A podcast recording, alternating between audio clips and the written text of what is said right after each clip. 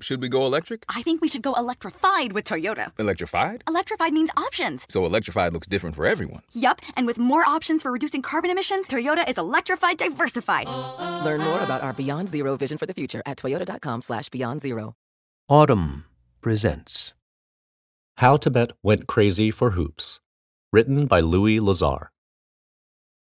Along the northeastern edge of the Tibetan Plateau, a treacherous landscape where yaks graze above the clouds, basketball hoops are everywhere at the bases of cliffs, in the courtyards of centuries old golden roofed monasteries, in nomadic villages tucked into the hills.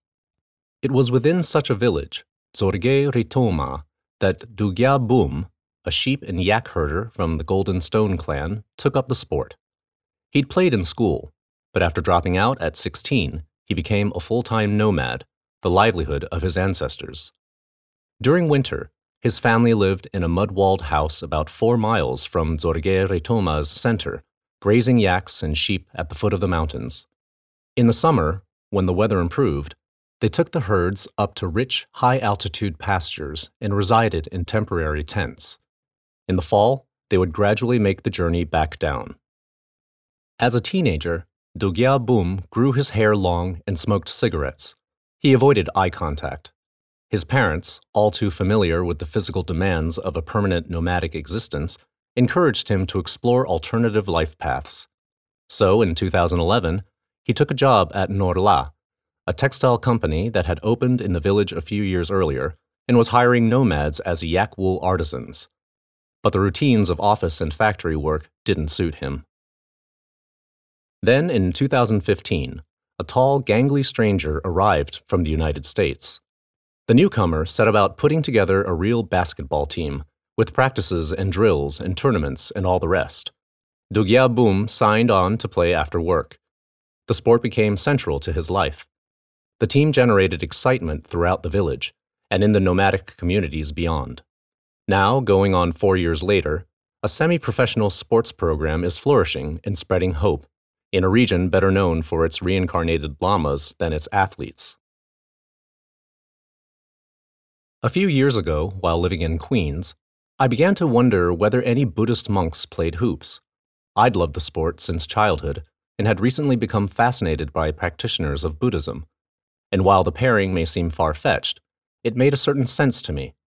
Devotion to the sport involves countless hours in the solitude of echoing, dimly lit places, rickety old gymnasiums, empty playgrounds, driveways late at night, where one undergoes a genuinely meditative sensory experience the rhythmic bouncing of a ball, the mental focus and repetition essential for knocking down free throws, the visualizations, such as imagining oneself sinking a last second shot. There's a reason Phil Jackson, aka the Zen Master, didn't coach football. I visited a few Buddhist monasteries in the New York area where I was met with a consistent response from the polite but puzzled residents No, monks don't play basketball. That seemed to be that. But there's always the internet. Late one evening in 2017, I Googled basketball and Buddhist monk and eventually found a Facebook page on which a grainy video had been posted. It showed a red robed monk on an outdoor court effortlessly leaping up, grabbing the rim, and shattering the backboard. I initially suspected this was a hoax, but if so, it was an elaborate one. In one picture on the page, a man stood on a mountaintop amid rising smoke. Team captain Jampa making offerings and passionate prayers to his village's mountain gods before a basketball match, the caption said. In another picture, a flock of sheep approached a basketball court beside a barren hill. And the fans rushed the court, that caption said. I saw a picture of young nomadic women shooting baskets on a snowy, icy court, and a video of a young monk executing a pretty up and under move to evade a shot blocker and put the ball in the hoop. This, it turned out, was Norlha basketball. I contacted Willard Bill Johnson, the team coach and the moderator of the Facebook page. He told me, in a dreamy voice, that the people of Tibet were mad for hoops. Johnson described to me the upcoming Norlha Basketball Invitational and Tibetan Hoop Exchange, featuring a tournament that he said would showcase the top teams, some composed of nomads, others of monks, in the Gannan Tibetan Autonomous Prefecture. Gannan is a part of China's Gansu province and is located in the traditional Tibetan region of Amdo. Johnson called it a turning point for his team, our big test. The tournament would gauge his players' strength against tougher competition than they had yet seen. Excited, I made travel arrangements to attend the tournament. The next day, alas, it was postponed. The tournament would have coincided with the 19th National Congress of the Chinese Communist Party in Beijing, for which security was being tightened throughout the country. Local police from China's Public Security Bureau, concerned about large gatherings, had asked Norlha for the postponement. I decided to make the journey nonetheless. Basketball first appeared in the Tibetan highlands about 100 years ago. At that time, the rugged, sparsely populated Tibetan plateau was ruled by warlords on its eastern frontier, and in central and western Tibet by the Buddhist government of the Dalai Lama. According to Chinese historical records, in 1935, Central Tibet sent a basketball team to the 6th National Games in Shanghai, more than 2,500 miles from the Tibetan capital of Lhasa. But the team didn't arrive until after the tournament was over. An overland trip would have taken several months on horseback, Tibet historians told me, with provisions carried by yaks or mules. In his book, Seven Years in Tibet, the Austrian mountaineer Heinrich Harrer wrote that upon his arrival in Lhasa in 1946, the city made no provision for games, with one exception a small ground for basketball. Particularly in eastern Tibet, the sport spread in part for topographic reasons.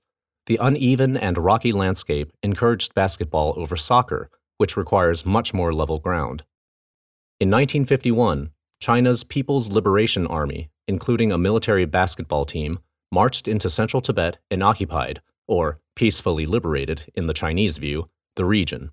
It would be another eight years before the Dalai Lama fled from Lhasa into exile in India.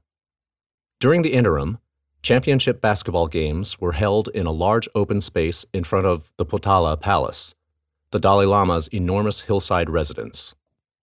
Donggak Tenzing, 83, a former Tibetan soldier who grew up in Lhasa and now lives in Madison, Wisconsin, described them to me. Thousands of people would attend Tibetan townspeople, government and palace officials, uniformed Chinese military personnel, aristocrats, and monks. Food and drink stalls surrounded the manicured dirt court, and the score was displayed on a blackboard. The games, which were organized by the Chinese, were clean and disciplined, Dongak remembered. Rough play was prohibited, as were displays of emotion, which were considered rude. Nomads have lived in the Dzorge Ritoma area since at least the 17th century. Until the late 1950s, they lived in yak wool tents year round, by the 1960s, when they started building dwellings with mud walls to stay in during the winter, basketball was an important part of village life for young men, according to Dugyabum's grandfather, Gompo Tashi, who played as a child. The basketballs used at that time, he said, were made from the bladders and skin of freshly slaughtered animals. While lacking the bounce necessary for proper dribbling, they were adequate for passing and shooting. In Dzorge Ritoma, villagers played a rough, unusual variation of basketball using a wooden hoop, Jampa Dundup, a point guard and leader for Norlha's team, told me. According to the rules, the ball couldn't touch players below the waist, and whichever team fought the best won. No one thought about skill. In the late 1990s, television started trickling into remote areas. At the same time, basketball was becoming a favorite pastime of Tibetan monks Johnson mentioned to me an old tradition of big, strong monks who were athletes, an apparent reference to the Dob Dobs, the physically aggressive monks who carried weapons, engaged in sporting competitions, and served as monastic police and bodyguards for important lamas and other travelers. Alex McKay, a Tibetologist and sports historian of the Himalayan region, suggested to me that the macho image of the American basketball star likely appeals to Eastern Tibetans because they have roots in a warrior culture. As one Tibetan player from Amdo told Chinese media during a tournament in March, we don't have professional coaches back home. All of us learned to play by watching NBA and CBA games on TV, by following the players' movements. No one gave us any direction. Dzorge Ritoma known among locals simply as Ritoma, sits at the base of four sacred peaks. Its 275 families are scattered across several valleys in red and pink roofed houses, now mostly made of brick or stone. Much of the village's food is derived from yaks, meat, cheese, butter, and yogurt, and religion is embedded in everyday life. Sky burials, in which the body is taken to a mountaintop and prepared for vultures, are performed on the dead. In 2007, Kim Yeshi, a French American who studied anthropology and Tibetan Buddhism in college and married a Tibetan man in 1979, along with her daughter, Dechen Yeshi, co founded the Norlha plant in Ritoma. The intent was both to preserve Tibetan culture and to offer a consistent source of income to the villagers. A year later, Kim decided to have a basketball court built to accommodate the community's obsession with the game. It's a paved surface adjacent to a workshop on a narrow, relatively flat stretch between Ritoma's main road and a hill whose incline doubles as makeshift bleachers. The employees played after work. Using one or two basketballs, they congregated around the hoop and heaved up shots. A regular at the court was Dugya Bum. As an eldest son, he would normally have been expected to carry on as the nomadic heir to the family's herds and have a wife chosen for him. Instead, shortly after he dropped out of school, his grandfather approached Norlha's executives and asked, Do you have something he can do? Norlha trained Dugya Bum to use an office computer, speak rudimentary English, and take photographs of models wearing the scarves the company manufactures from yak wool. He liked the photography, but didn't excel at it. Principally, he saw it as an opportunity to get closer to a particular model, Lamo Tso, with whom he had fallen in love. Dugya Bum was a rebellious, immature employee.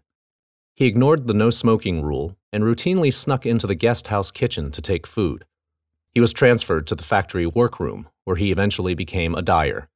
He complained about his pay. In the felting section upstairs, a quiet, skinny man of 20 named Jampel Dorje was having his own troubles. Jampel had grown up herding animals in a village down the road. He had married a woman in Ritoma, where he didn't know anyone. His wife worked at Norlha, so he had gotten a job there too. Jampel was shy, and his workstation was isolated from other employees. After work, he had nothing to do. But he noticed that every evening, the other male employees played basketball. One night, he followed them to the court. Soon, he was trying to play. But neither he nor Dugya Bum knew that basketball would transform their lives. Bill Johnson, 32, grew up in Everett, Washington, north of Seattle. In high school, he was into math and theater. But when he sprouted to six foot eight, he began to focus on basketball. He could shoot well, but because of his skinny frame, he struggled with rebounding and defense. He wasn't recruited by any major basketball schools, so he enrolled at MIT. He worked hard at his game, and in 2009, when he was a senior and co captain, MIT advanced to the Division III NCAA tournament, the first berth in its history. When he wasn't on the court, Johnson had a slightly offbeat vibe. He won a school talent show with an interpretive dance involving streamers and tight pink shorts. If you've seen the movie Napoleon Dynamite, it was almost like that, Jimmy Bartolotta, an MIT teammate, told me. Rather than spend spring break in Cancun with his friends, he volunteered to teach dental hygiene in Nicaragua. After graduation, Johnson became an MIT assistant coach, then played in a league in Costa Rica. I was nickel and diming it, he says, barely getting by. While visiting Bartolotta, who played professionally in Iceland, Johnson partied and drank with fans. Soon after, he signed a short term contract to play there. After that, he went to play for six months in Australia. In 2014, after a stint playing in Cape Verde, Johnson returned to the United States. His MIT friends were now neurosurgeons and engineers, real estate investors, and CEOs. Johnson, who had grown out his beard and often bundled his hair into a man bun, had no real career plan. He was scrolling through Facebook when he noticed a post from a cousin in India about a former classmate, Dechen Yeshi, who was hiring a tutor for her young daughter in Ritoma. Johnson began researching Norlha online. When he saw a photo of its basketball court, that sealed the deal, Johnson says. He applied for the job opening and was immediately rejected. Dechen considered him overqualified. Also, she was puzzled by the degree to which his application emphasized basketball. But over the next several months, he emailed repeatedly. Even after the tutor position was filled, Johnson told Dechen he was willing to help the company in any capacity. Dechen, in turn, researched Johnson online. His persistence and academic credentials impressed her, as did his attitude. So she invited him to Ritoma to be a volunteer basketball coach for the Norlha team. The ragtag group of Norlha workers occasionally competed in ad hoc tournaments, and she thought Johnson could perhaps instill discipline and teamwork, values that might also benefit the company. Plus, he'd offered to pay his own way. All I need is a bed, he'd written. Johnson arrived in August 2015. The place felt empty. The nomads and their animals were off in the high summer pasture. At the Norlha guest house where he'd be staying, he met with Jampa, the team's soft spoken veteran guard. Jampa, now 30, is also a poet, whose work has been published as far off as Lhasa, some 1,400 miles away. We want to be the best team in Gannan, Jampa said. We can start tomorrow. Tell us what to do. At the first practice, about 25 Norlha employees gathered on the court. To them, the moment was surreal. Here stood a professional player from the United States. We all thought NBA, Jampa recalls. For his part, Johnson saw a hodgepodge of guys. Most of the players were wearing jeans. One sported dress shoes, another a worn business suit, and another mittens.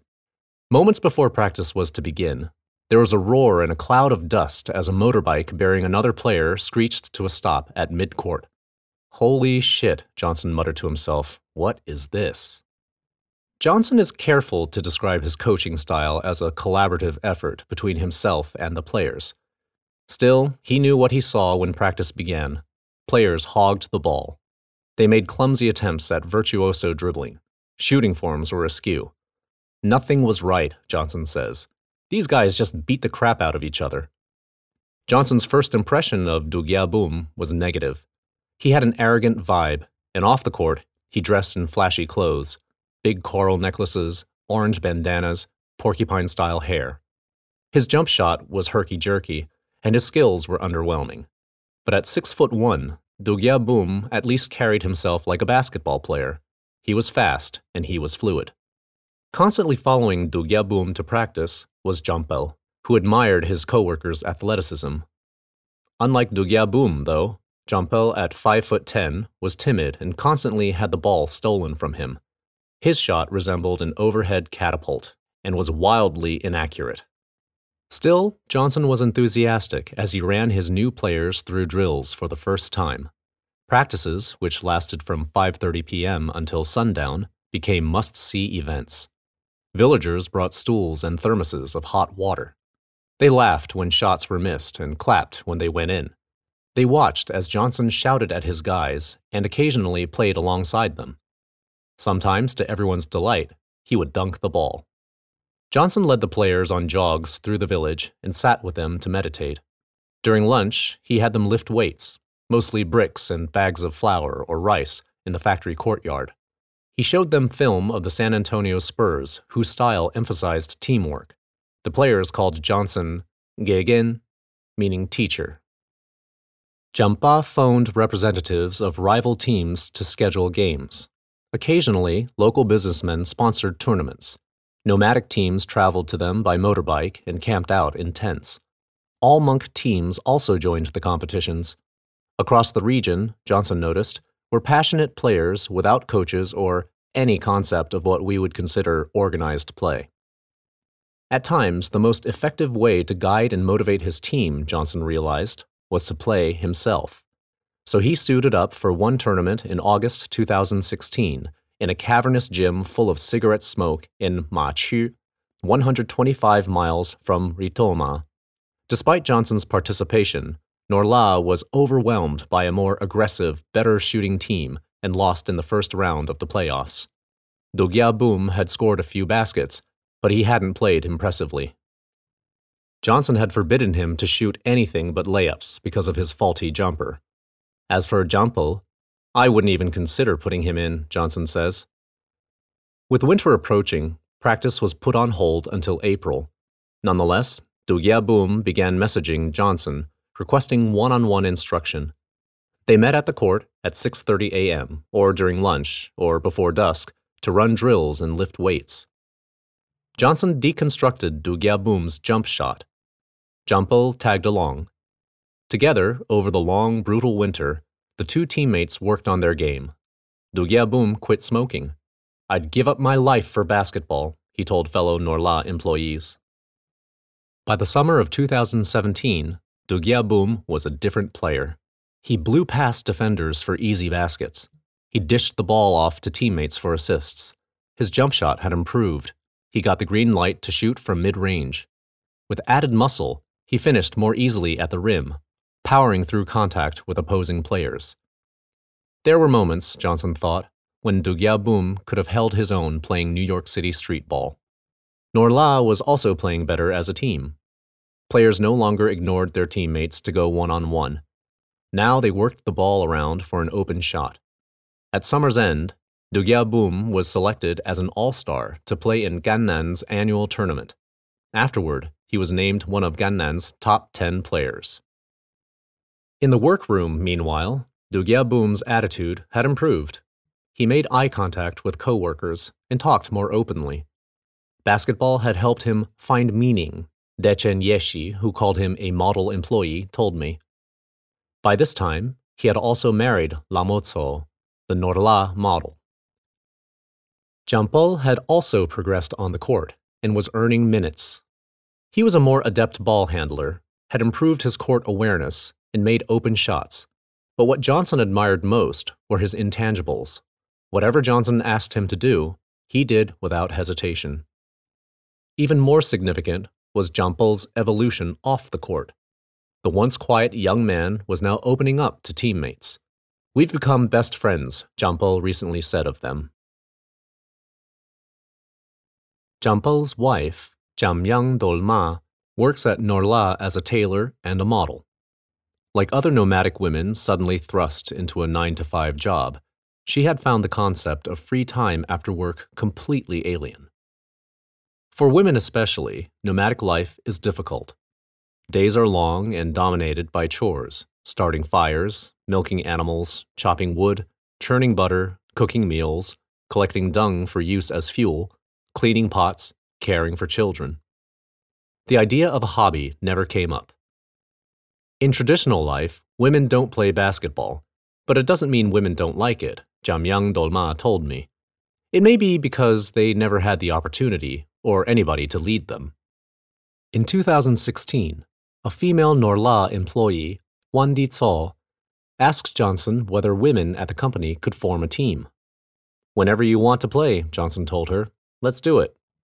The women who signed up were initially too afraid to even catch the ball, but as they learned the fundamentals, their confidence rose. Their shooting form was generally textbook, Johnson says, unlike the men's, whose years of bad habits had to be trained out of them. Villagers in Ritoma gradually grew accustomed to seeing women on the court. Dugya Bum and Jampel helped Johnson train the women's team, which included both of their wives. Lamotso became the team's best all around player, and Jamyang Dolma the team's best shooter. At home, she and Jampel would discuss the drills they'd worked on that day. In September 2017, the Norlha women played competitively in front of the villagers in a three on three tournament organized by Johnson. Wearing light blue jerseys, the Norlha players giggled each time they blundered and clapped whenever their team scored. When I was there, I watched one of the women's team's practices. Two female coaches were visiting for the week Ashley Graham, a former professional player in Europe who owns the training group Pinnacle Hoops, and Carly Fromdahl, a Pinnacle instructor who played college ball at Seattle University. They ran the Norlha women through drills, including layup lines. The women dribbled slowly but made most of their shots, ball handling exercises, and chest and bounce passes. Basketball, Dechen told me, has become a gateway for the women to try new things. They started doing yoga and meeting regularly outside of work. They eat meals together now and have begun discussing their jobs, lives, and plans for the future. Basketball has made them more courageous, Dechen said. For the men's team, however, hurdles began to emerge. At MIT, Johnson had considered practice time sacred, something to be missed only because of serious illness or a family member's death. In Ritoma, Johnson scheduled mandatory practices three days a week.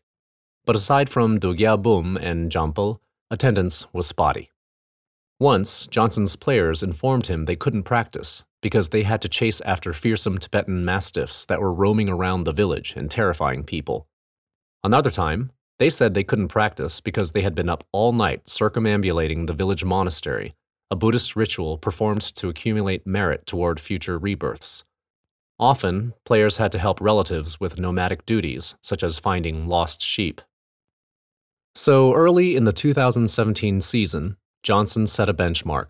To play in a major tournament in Machu scheduled for August, the team was required to hold 20 practices with at least 10 players in attendance.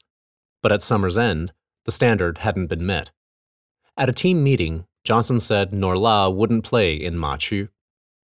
He later discovered that multiple players had joined the team solely for the trip, during which they would have been able to skip work and stay in a hotel. All but three of the players quit. The holdouts, Dugyabum, Jampel, and Jampa. Soon afterward, Johnson and Dechen met to discuss the program's future. Norlha's team was open only to employees, and it had become clear that the company's 120 person workforce was not a large enough pool from which to draw a committed squad. During their chat, Johnson noted that among the villagers who didn't work at the factory were many good players who were eager to train but had no coach.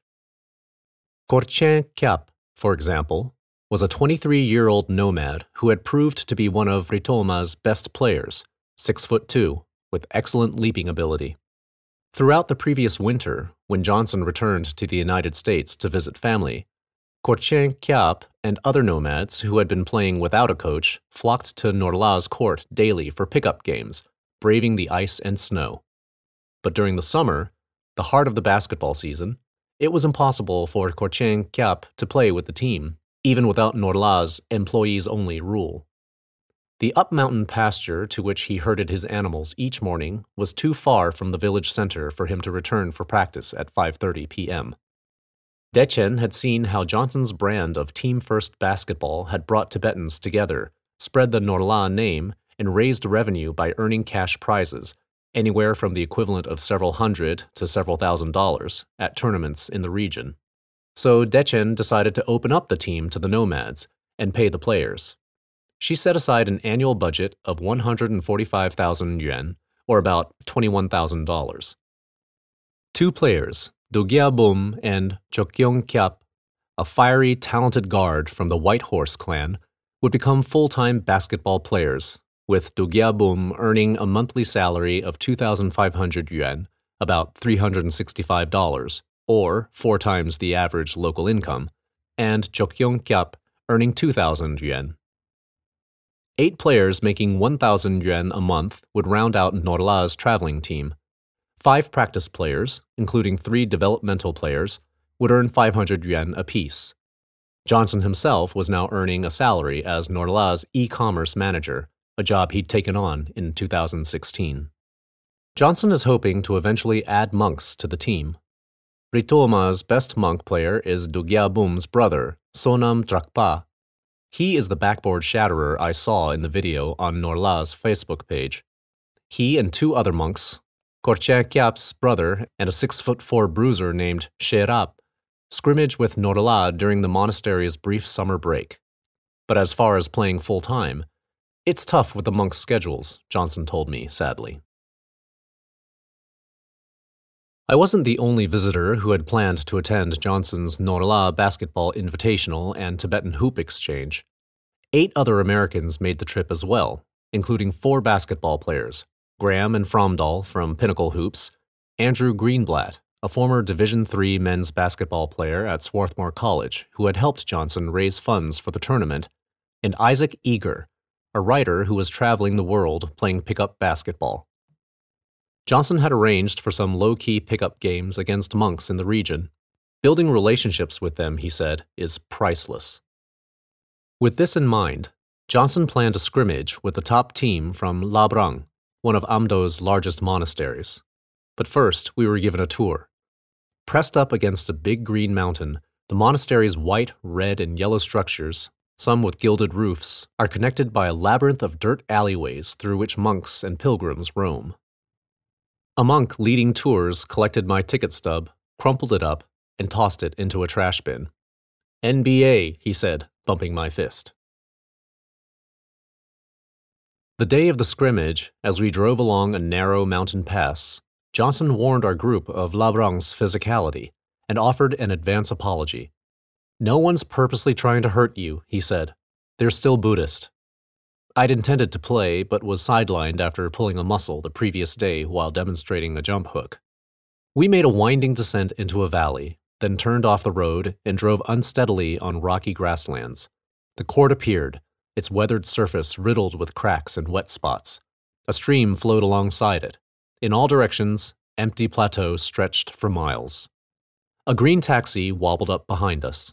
It stopped shy of the water's edge, and several 20 something monks in robes got out, holding bags and basketballs. More taxis followed, also filled with monks.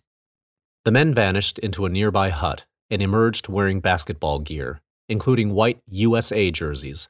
They splashed across the stream and onto the court. The athleticism and creativity of Labrang's players were immediately evident.